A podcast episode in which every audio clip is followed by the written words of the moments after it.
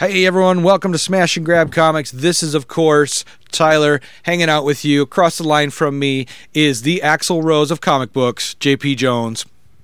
Hey everybody, what's up? That was perfect. That sounded... it was just like him. We used to be roommates until he found me. So. Yeah, you've got blonde cornrows too, I bet. Only today. I mean, I just really felt it. I'm just going to try it out. Yeah. So, how you doing, John? I'm great, man. How are you? I'm good. Last week, good. Yeah, just good. Oh, damn. I've been a little busy to really feel great, you know. Yeah, I hear you, man. Busy is the name of the show that we work in. Yes. Busy is just the name of what we do. Busy. Yeah, I agree. We be busy. Yup. We had our buddy John Jespersen on the show last week talking about his big announcement about Detective Comics 1000.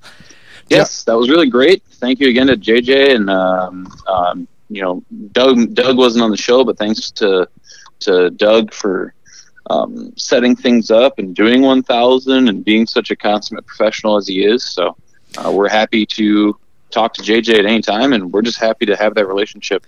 I think we're going to make it a semi-regular thing to have JJ on, maybe just as an update of what's going on for someone in the comic industry from a different angle, you know? Yeah, as long as he's got the time, we've got the inclination. So yeah, and so if you didn't tune in last week, listen to that episode. We had the announcement that Doug Mahnke is going to be in Rainbow Comics Cards and Collectibles in Sioux Falls, South Dakota, April 27th. The day Detective Comics 1000 drops. You're damn right he is. So 6 p.m. to 8 p.m. he's going to be signing the book. It's a great chance to get a book signed on release day by one of the primary artists. He pretty much did most of the interiors, and he's been working his butt off leading up to 1000 as well. So yeah, it's going to be really, really great to have him there. Really, really great to move forward and see what else we can accomplish with Doug in the future. Yeah, I'm super excited. We're going to have that episode will be the recorded version of the live stream we're going to do on Rainbow's Facebook. Is that correct? We're going to have a small one. I had been wishing and watching back and forth on what to do, and I'd really hate to eat up a lot of Doug's time and a lot of customers' time by just like holding him down to a podcast and a live show. Right. So we're really going to play it by ear. If there's a long line of people waiting, yep, I'm going to just scrap it and set the camera up and just live stream signing. But if there's nobody there yet, or like, you know, people are moving and want to wait, then we'll do it. I'm kind of playing it by ear. So okay, we shall see. We shall see. I mean, right. News on our side is we will eventually have Doug on the show for just this show. Just a whole episode of Doug and us and possibly JJ as well. So right. So look forward to that. I think that was an idea that I thought that was a really good idea. If we could have all four of us on at the same time, the only issue would be making sure we're not talking over each other. But I think it would be so much fun. Yeah, I think it would work out really well if we could get maybe just Doug on the phone and then JJ sitting with us, and then that way we have our roundtable and only Doug, so we only have one person on the phone line. Yeah, it would prevent a lot of overtalk from people. But well, again, that's something we'll work on in the future. But yes, I mean the big thing is Doug is coming to Rainbow. He'll be signing Detective 1000 in store day of release. I mean, how often do you get to do something like that in South Dakota? The answer is never. So you should come to it. It's the 27th of March, and 6 p.m. to 8 p.m. he's going to be there. Don't worry about the time frame. It's only 2 hours. Don't think it's going to be a super long line in terms of waiting. He's literally just signing and moving. Signing, move, signing, move, sign, move, sign, move. So it'll be quick. It'll be quick. Yeah. But you'll get a copy signed. Yeah, we hit on all this stuff last week, so let's move on to comics. Please, let us talk about books this week. There were such great books. You hated one of them. Yeah, should we start with that? We can start with that. Okay. Ronin Island came out 2 weeks ago, but I just read it. We had a small small amount of them that first week, and then I pretty much sold all of them that week because I was like, ooh, I know 6 people that would like these. Boom, boom, boom, boom, boom. It's gone. Yeah. Boom Studios, Ronin Island, #1, written by Greg Pak and... Okay, I'm going to butcher this name for the artist. Butcher it up, baby. Giannis Milonogiannis. Giannis? I think that was a really good attempt. And then Irma Navilla. Anywho, sorry if you know any of those people or you are those people. I butchered your name. Okay, this is, you know, this had the potential to be really cool as a samurai book. I suppose that's why you pushed it on people, correct? Yeah, I mean, it's got the samurai angle going for it. It's got the anime angle going for it. I thought there was an Avatar-esque quality to it, not the movie, the show. I actually enjoyed the book. I think I know why you're hating it or why you did not like it, but I'm prepared to make a case and defend it. Okay, tell me what you think. I think honestly. You probably didn't like it because there's nothing happens in issue #1 other than a little bit of teen angst, and then right at the last page you get some demons, and there's no build up. It's like, hey, we're running around doing this race to see who's better, high school kid teen drama, and then all of a sudden it's like, hey, we got to fight these demons, let's go. Yeah. So the all around, I thought the writing was terrible. I like the anime aspect of the artwork. It did have that kind of feel to it. But the dialogue between characters was so cheesy. It was almost like a middle school kid wrote it. That's harsh. I don't know. That's all I could think about was going, oh my God, this is so... It was like reading a book written for middle school kids. Ouch. You liked it? I didn't mind it. I thought it was good. I understand where you're coming from because, yeah, I mean, it's a slow burn. Like, I think this book will read and play a lot better to a graphic novel sensibility. Because, yeah, I mean, right when you get to that, the reveal at the end where they're being rushed by demons, it's like there was no build-up for these demons, no build-up whatsoever. So, yeah, I get it. I get your frustration. That was really weird. Going from they came out of nowhere. Yeah, they went on this race, and then, like you said, boom, there's demons there. And I don't know. It just was so weird. Yeah, like, I feel you, but I'm ready for it. I'm ready to move forward with it. I'm ready to try it and see what happens. I have high hopes for the end game in this book. I won't be continuing. It's not for me. The anime angle of it is, while a creative idea, it's not my cup of tea. Didn't work for you. No. I mean, I would rather see these pictures moving like in an anime as opposed to stagnant like they are, yeah. Yeah, and that's kind of the big thing, I think, on the book. I mean, I think anime fans will both love and hate it just for that aspect. It has the anime art, but anime does lend itself better to motion animation where static images are a lot tougher. So, yes, yeah, agreed. Yeah, I hear you, man. I'm game, though. I'm ready to rock out with this book. You'll give it another issue? I'm going to keep going. I think it's a cool idea, and I like the whole... younger generation, but older traditions have to work together to come to a saving of this island and of this culture. So that's the angle I've been looking at it at in terms of, so for those that haven't read it, the plot is the elder grandmother character finds it very important that the family traditions and myths and things like that get passed on.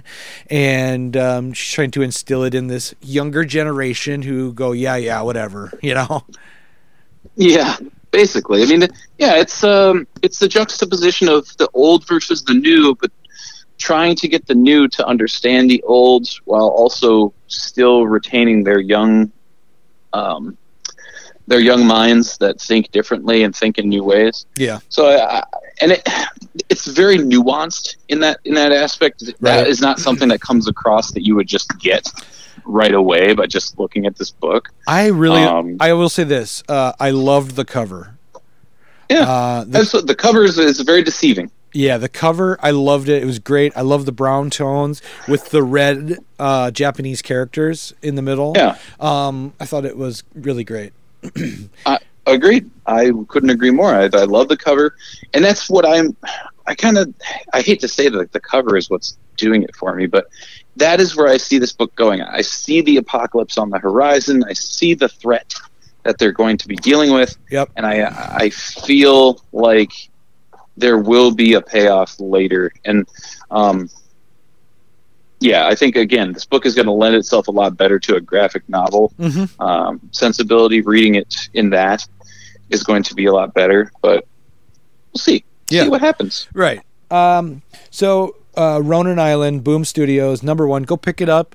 We've kind of given you a divided review here. Yes, Tyler and I disagree, but I think you should try it. Yeah, go check it out for yourself. I particularly didn't like the writing, but that doesn't mean it's not your thing. So exactly, right. That's what being a fan of comics in general and like just stuff in general and what we do. It's like that's just it's part of it is liking what you like, and if you don't like it, that's cool. Yep, no problem. Exactly. Hey, what else did you read this week? I read Oblivion Song, which was stellar. It always. Robert Kirkman's on top of his game with that book, just killing it. Yeah, so right off the bat, you get one of these creatures that it turns out they're trying to capture it in one of their... It's almost like Jurassic Park when they had the dinosaurs in the boxes. Remember that? Yeah. This scene reminds me of that. These guys catching a few of the, I don't even know what you call them, beings, I guess. They're just creatures at this point.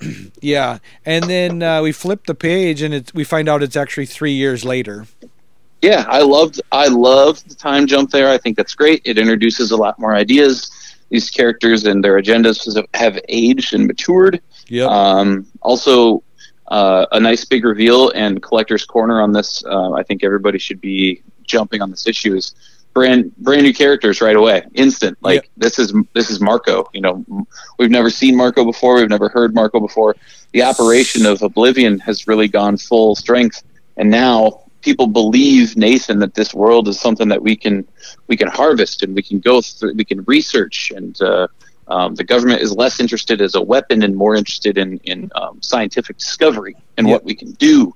And there's been a new foundation set up with research of biometrics and different things, the flora and fauna of Oblivion being used to cure illnesses in our world, and it's working. And there's a lot of traction behind this. And yeah, the whole idea has exploded into something good rather than something ominous and evil.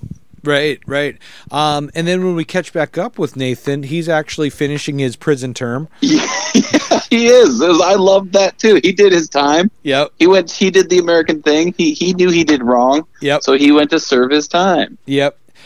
He's kind of a model prisoner. He helps out the other prisoners when he can.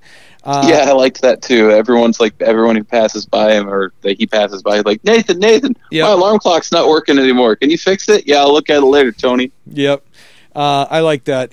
People kind of look up to him as a friend, And yep. You don't normally see that from in prison stories, whether it's TV or comic books. Not really. No. So I was kind of surprised by that. It didn't open up to Nathan getting, a horrible shower, Whoa. He's not getting Andy Dufresne in the bathroom, yeah. Andy Dufresne. And then Andy Dufresne was promptly raped. Okay, that's enough about Andy Dufresne. Or on American History X, right? That was even worse. Oof, that's the worst one. Yeah, that one's bad. That one is a bad shower scene. Yeah, that's rough. That's bad mental images are happening right now. Right. So Nathan is out of prison, and he meets back up with John. Please forgive me. What's her name? Right when he gets out of prison, they make that joke about that she only did a year and he had to do 3. Oh, I honestly can't remember her name either. I was more jazzed about the new characters, so I was like, right. Really like, oh, new people, Marco. Like that's so that's what I wanted to bring to today's episode of like, I remember Marco's name. Not just Marco. A little while later, the guy with one eye. Yep. He's a new character. I'm just trying to find his name. You're fine, man. Take your time. Anyway, so. With Marco, we find out later that he actually was on the Earth side for a while before he came out, before he decided to switch sides. Well, he's working and doing research and working for this project, and he kind of jumps. He's the new Nathan right now. He's going back and forth between Earth and Oblivion to secure stuff. Yep. You know? Yep. And I also like the fact that. The doctor, the black doctor who started in Oblivion and Nathan rescued him, him and his former wife have created this foundation. Yep. That's the people who are doing the scientific research for medical purposes. And I loved that they are producing it together or showing that they have support for it together. But then when they get off stage, because there's like a benefit that's happening, they actually go to their respective partners, like right in the back. Like that was fun. She's with her old guy, and he's with a new girl. So, yeah, that is funny. They've moved on. They both split off once they get off stage. That was kind of a funny panel. Well, I liked that because it just shows growth in the characters. Like, hey, I get it. We both went through this really crazy circumstance. We were involved, but we had people up, you know, you had a person back home, and I'm accepting that you need to go back to your husband, and I'll forge my own way. It's a very mature take on that character. It's a mature decision. Right. Couldn't agree more. The scene that I was referring to with this new character who's got a patch over his eye, his name is Dane. And then we have another couple characters of Jill and Derek. Yep. So there's a lot of new characters in this first issue. So honestly, if this gains any traction moving forward, this is going to be a big issue just for those appearances alone. Yeah, exactly. So while they're out there, I assume gathering and hunting, they hear a scream of someone saying, "Help, I'm scared, help me." And when they get to it, spoiler, it is a faceless humanoid thing that we saw at the end of a previous issue. It's a being, yes. I really like the ramp up here, the new threat that's arisen. This has a very Walking Dead-esque quality to it. You know, Walking Dead moves from threat to threat and new villain to new villain. Yep. And in the first story arc, the threat was really Oblivion itself. And the world of Oblivion and the idea of Oblivion and the whole happening of the, what do they call it? Maybe like the transference or the whatever. That was the real villain of the first story was Oblivion itself. Now we've moved on and accepted that Oblivion exists. Oblivion is there. And we've got these new creatures that are sentient. We don't know their agenda, but they're definitely not, passive to humans. So no, yeah, we'll see what happens moving forward. I take this as not a real distress call, but more so a trap. Yeah, and that's what they were doing. They were learning the English language in that end of the issue prior. Yep, that's right. Learning how to speak English. It was because it was torturing this guy, and his pleas for help were met with just the creature mockingly imitating him, and just he was basically using him as a voice box, like, teach me your language. Yeah, exactly. But, you know, but I'm just going to torture you and mimic your sounds. Yeah. So that's how that issue ended, with our new characters looking at this entity going, what the fuck? What do we do now? Yeah, I'm excited for this moving forward. You know, we've been on Oblivion Song for a while. We've been since the beginning. Reading it since the beginning, and I've just been so impressed with it, and this is the answer to anybody who's tired of The Walking Dead, you know? Yes. It's still Robert Kirkman, and it's still his great storytelling, and his telling the human tale within the monster story is still present, and it's there. But this moves at a breakneck speed. Every issue tells a lot of story. It doesn't skimp on the moving forward of the timelines and agendas of people. This is the answer to the slow burn that Walking Dead is. I agree 100%. And if you want even faster, you should go read Die, Die, Die.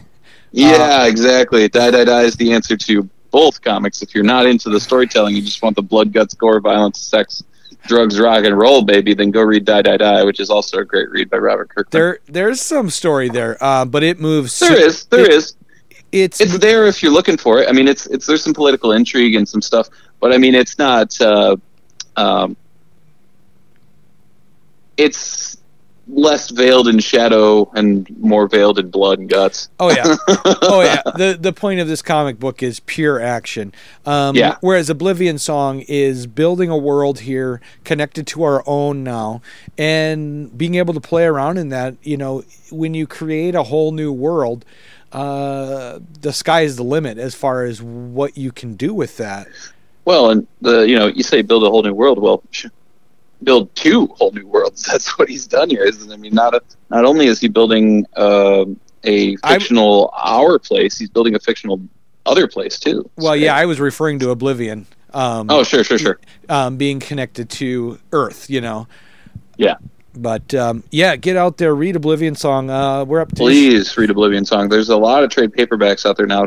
Volume 1 and Volume 2 are both out, so you can get caught up to the story really quick. And then while you're picking up Volume 1, Volume 2, pick up this next issue. It's awesome. If you want to jump on issue 13, it's the start of Volume 3. Pick it up because, like JP said, few new characters. This is probably going to be a choice issue down the road, I think. I absolutely agree. I think it's going to be a key issue moving forward because it's not only starting that new arc, but we're getting so many new faces. Right. Okay, let's talk about the Grim Knight. We're going to jump over to DC. We don't usually cover the big two, but we're going to make an exception for these Batman Who Laughs titles, spinoffs from the regular Batman series. Yeah. If you don't know who the Grim Knight is, he's a Batman... that isn't afraid to kill. We find out what's happened in his past so that Bruce Wayne doesn't have that that mental barrier of can't kill, Yep. So why don't you start us off, JP? You loved this issue. I liked it. Yes. I liked it a lot. The Grim Knight is it is a one shot within the Batman Who Laughs storyline, which is going to be a 6-issue miniseries.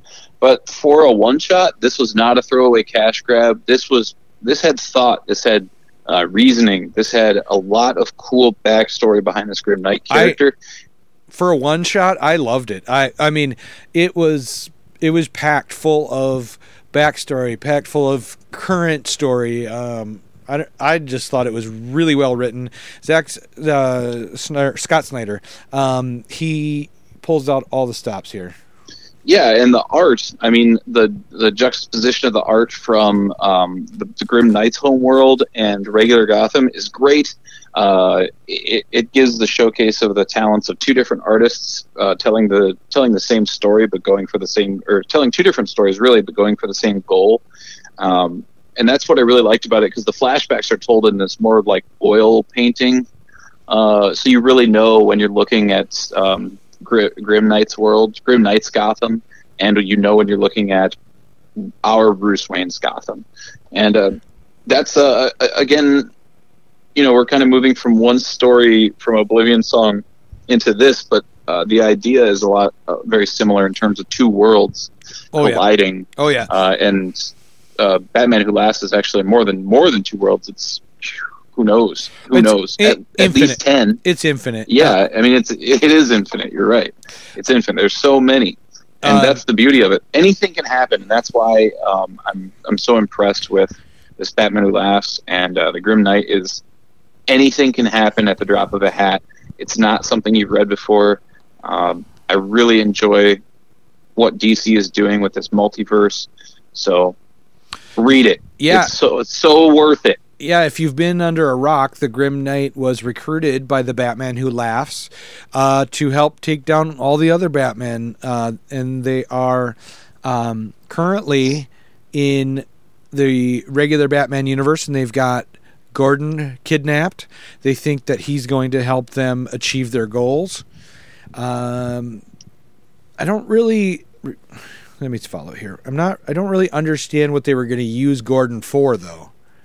They the reason that they grabbed Gordon and not just killed Batman right there, like killed Bruce Wayne right there, is they want to stop Bruce Wayne or Batman from his contingency plan to stop this with the water reserves. Yep. And in the last issue of Batman Who Laughs, yes, Batman revealed that Gordon was the only other person that was able to open this secret base or secret door. That's right. So he had like a DNA thing or like a finger scan or something, eye scan or something, because he said Jim Gordon is the only person who can help open it. That's right. He's the only person I trusted. Yeah, he was talking to Jim Gordon Jr., who we thought they were going to recruit to help them, and that was kind of cool. They thought that it was going to be Jimmy Jr. that was going to be the one kidnapped.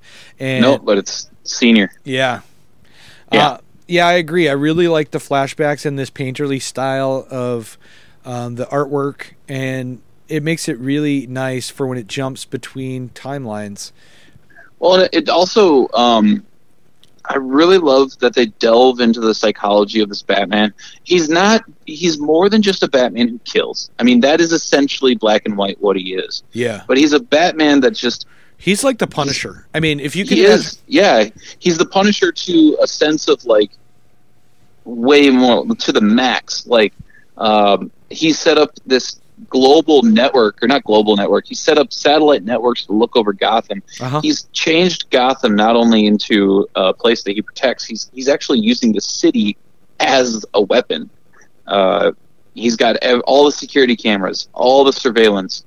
Anytime you move, anytime you breathe, anytime you say something, Batman knows. And he's become not only this menace to crime society, he's become a menace to society itself, almost to the point where people worship him. Like, okay, we can't say anything about the Batman because the Batman's always listening. He's like a super murdery Santa Claus. Yeah. Yep. You better be good because you don't know when he's watching. Exactly. You better be good because Batman come kill you at the middle of the night. Yeah, so that is great. I think so. I think it's a really, like we were talking about, having a new way to tell Batman stories. And this is, it kind of reminds me of Elseworlds or what's that thing they used to do in Marvel?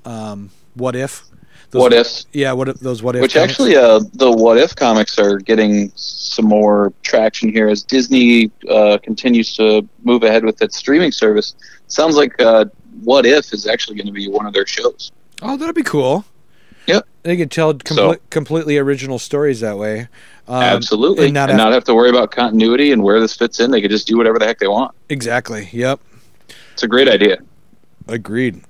So this is a one-shot. Are they going to do any more one-shots within the continuity of the Batman Who Laughs? I don't know. I'd like to see more. We still don't really know much about this Batman Who Laughs character, other than that he's just the ultimate evil version. But I think that... Sorry, go ahead. Oh, I was going to say, this story is continued in the Batman Who Laughs #4 next week when that comes out.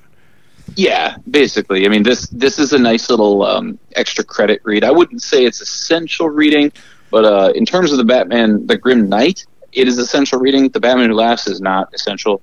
But I think that's also the greatness of that character is we don't know where he came from. We don't know, a lot about him. It's like the original Joker. And you look back at it, the beauty and the style of that character was because he was such an enigma and such an interesting, just crazy character that you didn't know. Yeah.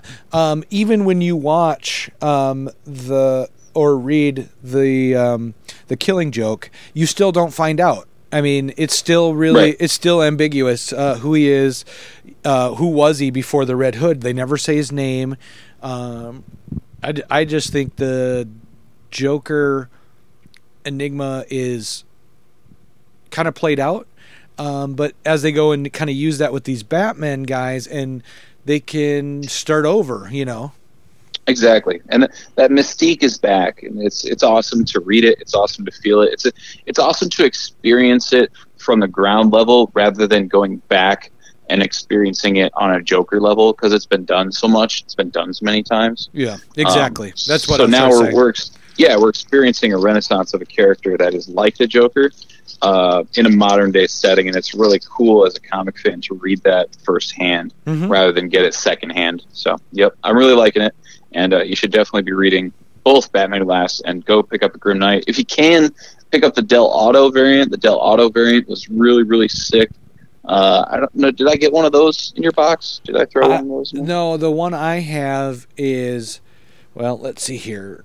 The one I have... It just says Grim Knight on it, and he's there with a cape and black and red, basically. Yeah, and he's holding two guns out. It looks kind of reminds me of a Spawn cover a little bit. And then on the left-hand side, there's some bats. So I don't think think this is the Otto cover. No, you would know, because the Dell'Otto one is really... No, this is the Jock cover. Gotcha. And Jock does a good job, too. I like Jock's art, but the Dell'Otto variant is where it's at. I'm sorry I didn't get you one of those. But, it's okay. That is definitely the one to track down if you can get it. But if you can just get the, you know, any cover, just read the book. So is, from a person... looking to buy this book on spec to make a buck or two, should they pick up the Dell'Otto cover?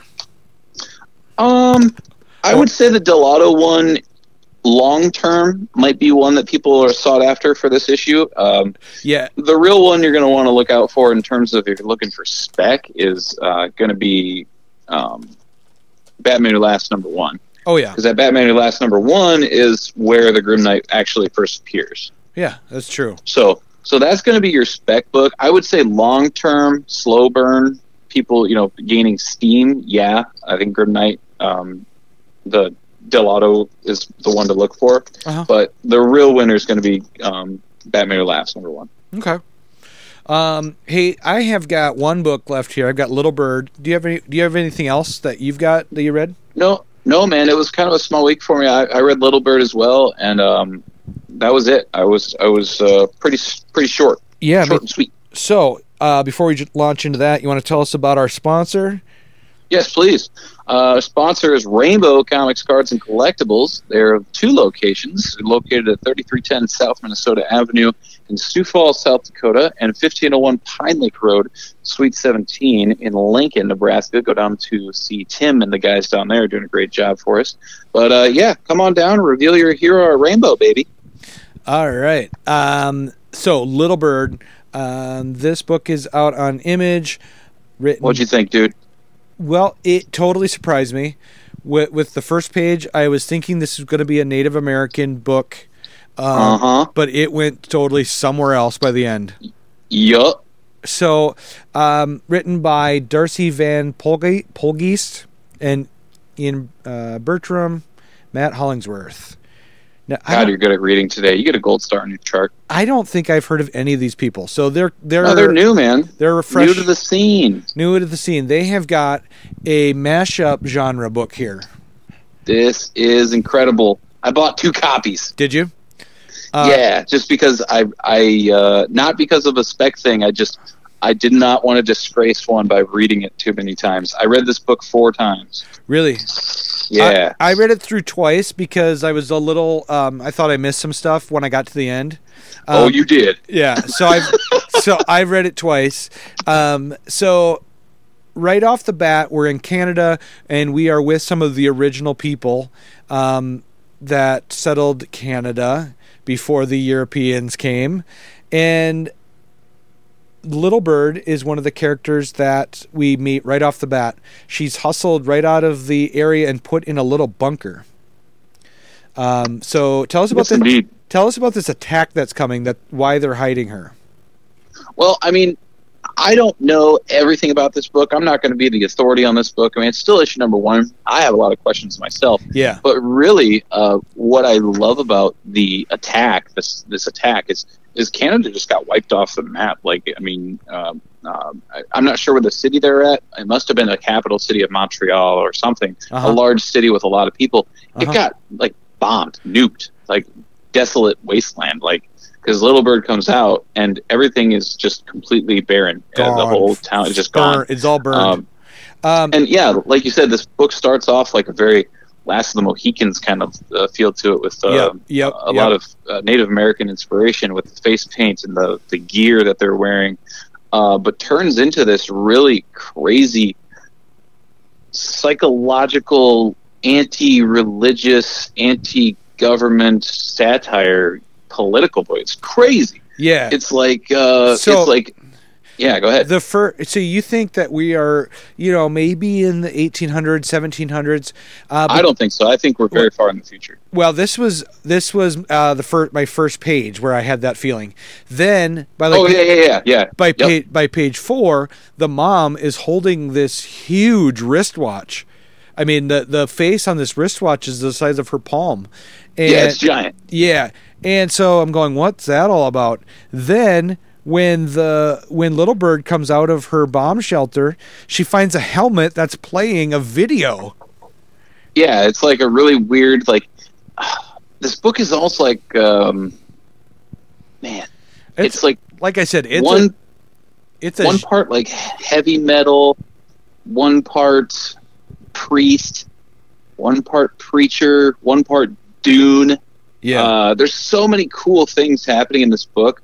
I would say this book is not for the faint of heart in terms of religious aspects. If you have strong political beliefs or religious beliefs, I think you're going to be a little, I wouldn't say offended. I would say more just shocked by the imagery. Uh-huh. Because there's some imagery there that's very, I mean, the American flag has been of the images that... It's been changed. The 50 stars are gone and been replaced by the cross. Yeah, and then the new, and that's jarring. The new capital is New Vatican in the United Nations of America. Yeah. Okay, one of the things that I thought was gross was this tub that I don't know what he is, but he's like the high priest, supreme leader, president. Yeah, dictator. I mean, that's what he. It's crazy. All of that, but this tub seems to have tendrils coming off of it. I don't really. Yeah, it's gross. He's taking a bath in like this bloody pool. Yeah, and what's holding the bloody pool together is these just some type of organic material that looks like tentacle umbilical cords. It's gross. Umbilical cords is a good way to put it. He's being serviced by these altar boys that float in the air that are kind of like, if you're a fan of Warhammer, speaking of Warhammer, I went down to Sioux City this weekend. It was awesome. I played in a Warhammer tournament. Awesome. Nice. But anyway, it's they're almost like servitors, and servitors in Warhammer are little like skull machines that fly around and float around and like service their space marines and like help them clean their armor and get into their suits. And they're like little religious servitors is what they are. These little altar boys are creepy. They're completely, they all look identical. They have no hair. They look like One Punch Man. Yeah, they do. Do you even know what One Punch Man is? Yeah. Unfortunately. Yeah. I was not a big anime fan. They have these same faces. They're just, they're creepy. They're creepy, and I think it's people who are more religiously inclined or have strong religious beliefs are going to be a little shocked by some of the imagery here, because it's supposed to be a middle finger to that society, and it's supposed to be a like this is this. It's like the ultimate alternate dimension bad religion thing, you know what I mean? Yeah. Like I guarantee you the creator has some very strong religious beliefs.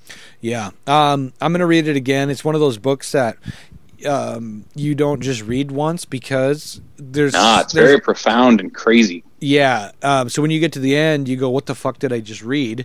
And then I'd love to get into more of it, but I really think it's a book that rather than just describe, I think you just got to experience it. It's just one of those books. Yeah. I don't know. This is the honest truth. I don't know if I like it or dislike it. I absolutely loved it. I am so happy with it. Like I said, after I read it, I went to go grab another copy because I was like, I want to have just a prime copy just to hold on to and just not read because I loved it that much. Do you think I believe in this creative storytelling of the person writing it? There's a really great character in here called the Axe. And, yes. And his backstory you get to see a little bit, which I thought was great. The character building of him and Little Bird is really cool. Yeah, and like I said, it's just the style here is just so crazy and nuts. Like it is. It really, we talked earlier about reading Grim Knight and Batman Who Laughs and experiencing the enigma that is the Joker in a whole new kind of way. Uh-huh. This is like grabbing 300 off the shelf and reading it for the first time. You know what I mean? Like and experiencing it with no forewarning, right? With no like aforementioned of like, hey, this is one of the best graphic novels if you're like into like Frank Miller stuff or if you're into certain mm-hmm. things. Like this is so badass. Like it's crazy. It's cool. It's such an experience type of book. You got to experience it. Go read Little Bird. It's awesome. I love it. It's starting to gain some heat, though, too. I think quickly this book is going to gain a lot of heat. I love how you're saying get out there and read it. You're saying get out there and experience it. Yeah, so that's kind of what this book is. You feel like it transcends reading a comic book, right? I mean, it's more of, like you said, an experience. I do. I really do. I think the ideas here are very... it's profound. It's profound, but and I hate to say this, kind of a bourgeois word, but... It's very. God, I lost my word now. It's bougie. It's very avant-garde. Yeah, it's because it's heady, but not heady to the point where you're just like you're not sure what's going on. Because I mean, you do not know what's going on, but the book has a way of like, I don't know. It's just the creative style of this book is just super. Did you ever read Wasteland when that was coming out?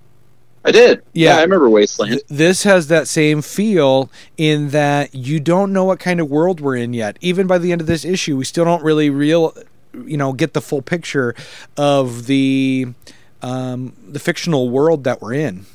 Yeah, I totally agree with that. I remember when Wasteland was coming out, that was a really intense, crazy world-building book that had some awesome... It's so sad because that themes book... going for it. That book just ended, no end. I mean, they just canceled it. And yeah. We can only imagine. So there was no ending to it. It went for like 11 trades that I've got on my shelf, and that was it. And it's just, yeah, that's your Firefly. Like, it's just never going to get completed. Yeah, it is. It is my Firefly. Anyway... Now you just made me sad all over again for Firefly. I know, but hey, Firefly had a good ending with Serenity. That's true. Yeah, and Firefly lives on in the comics. Speaking of, this week you can actually pick up Firefly Bad Company #1. Comes out this Wednesday at Rainbow. You can pick it up at any location. Both locations are going to carry it. Oh, what else is coming out this week? This week, I think a big one to look out for. Everybody be on high alert. Two Spider-Man books are going to be big grabs this week, and you never hear that from me. But two Spider-Man books are going to be big. One is Spider-Man Life Story by Chip Zdarsky. I think that's going to be incredible. It takes Spider-Man into our world. He exists in our reality. It's not that that's not been done before. This is tackling it in a different way. It's a 6-issue mini, but it ages Spider-Man real time. Each issue is going to start in a decade. That's awesome. And move forward. So the first one is going to be in 1960s. So what's happening in 1960s in American culture? The Vietnam War. So it tackles... go ahead. No, I'm sorry. It tackles Spider-Man being a U.S. citizen, and does he participate in a war? He is a U.S. citizen, and the draft is happening. He is part of the U.S., So is he going to support the war, or is he going to take a Muhammad Ali stance on it and be like, no, I'm not going to fight? So it's going to be really interesting, and each issue is going to progress and deal with the times. So we're starting off in the 60s, issue 2's, 70s, 80s, 90s today, and the 2010s finishing it up. And he's going to age each decade. So, that's awesome. It's going to be really big. What's the other Spider-Man book? The other Spider-Man book that's coming out this week is Spider-Man. It's actually called Marvel's Spider-Man. It's called City at War. It's actually based off of the PlayStation 4 game world. Cool. So bringing that character from the video games and giving him his own story and expanding on the PS4 verse. It's already been... the PS4 Spider-Man has already been in comic continuity prior, with the Spider-Verse and Edge of Spider-Verse and a lot of other tie-ins there when that was all happening. Mm-hmm. But this is his first debut series where it is wholly taking place in the PS4 Spider-Man universe. So I think this is going to be a great one to grab for any fan of that video game, and also just a cultural-wise, it's another game character jumping into main continuity of comics. Yeah. Throw a couple of those in my box, JP. Definitely want those. Throw each one of them in there. And for all of you out there, get to your local comic book store and pick up some of the stuff we're talking about. We have one fan from New Jersey, Vernon, who is constantly telling us whether he likes something or dislikes something that we've talked about on the show, and that's exactly why we do this, so that more people read comic books for the sake of reading comic books, and they don't just do it to be ironic, you know? Right, absolutely. It's definitely something that's Jespersen in the last week's episode really talked about it, hits the nail on the head with comics used to be counterculture, and now comics are culture. Mm-hmm. So what the big thing about this show is, yes, we do tend to lean towards the dark and the counterculture again. Uh-huh. But that's what we're trying to get people back into. We're trying to get people to get into these original stories and these original tales that really feel and revitalize comics and get the original creative back out of comics. Because comics, I mean, for lack of a better phrase, comics have come with ups and downs. You know, Marvel has hit a lot of places where they don't ever want to go again in terms of creative nonsense, you know? Yeah. And reusing stories and just phoning it in. And we're here to tell you that that's not the norm. You know, there's a lot of comics out there that are breaking that mold and moving forward, and we want to shed some light on them. Well, it's really ironic. We started this podcast saying we were going to cover the independents. Lately, we've been having Marvel and DC on here because they've started to operate a little bit more like the independents, where they put out new content. With Batman, yes, they're using their classic character, but they've really reinvented the wheel on how to tell Batman stories out of continuity. And now it looks like they're going to do a little bit of that with Spider-Man over on Marvel. Go ahead.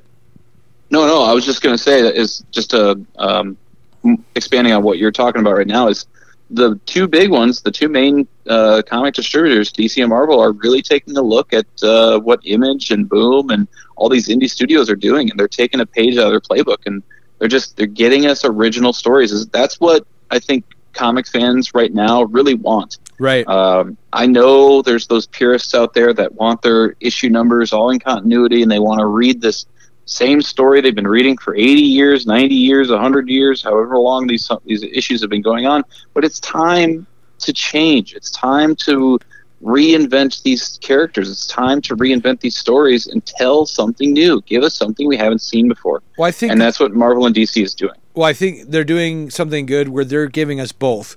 You know, if you want that 80-year-old story of Batman, it's still going. Read Detective Comics. It's still there. Yep. It's still there. Absolutely. It's still there. And Detective Comics, with bringing Doug in and the creative team that they have now, they're going to do some new stuff with bringing in that Arkham Knight character. Yep. Go listen to last week's episode. You can hear Jespersen talk about that in extreme detail. He's very excited that Arkham Knight is making the continuity jump from a video game to... I just want to be clear. The Arkham Knight and the Grim Knight are two different characters.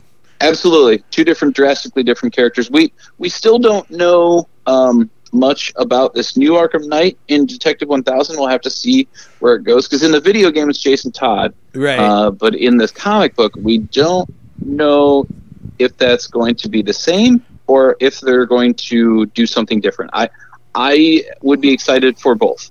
Yeah, I don't mind if it's somebody else, but if it's somebody else, I hope it's good. You know, if it's like a real, like it's going to be a real eye opener, because at this point with the Arkham Knight, we already know who it is from the video game, and I think that keeping it as Jason Todd will kind of let some people down. I don't know. It just depends on the story that's written and moves forward with it. I really think that Jason Todd character is such a fan favorite. He really can do no wrong. I mean, even in his bad books, you know, he's still Jason Todd, and he's still the Red Hood, and he's still awesome. Yeah. So we'll see. You know, I like I said, I'm not going to be disappointed if either happens. If it's Jason Todd, sweet, let's go. If it's somebody else, sweet, let's go. Yeah. Anyway, that's about all we have for this week. JP, you got anything you want to say before we sign off? No, I just want to say thanks so much for all the listeners out there. You guys are the reason we do this show. It's awesome. We love doing it every week. We love telling people about new books. And let us know your opinion. You can send us emails. You can get on our Facebook.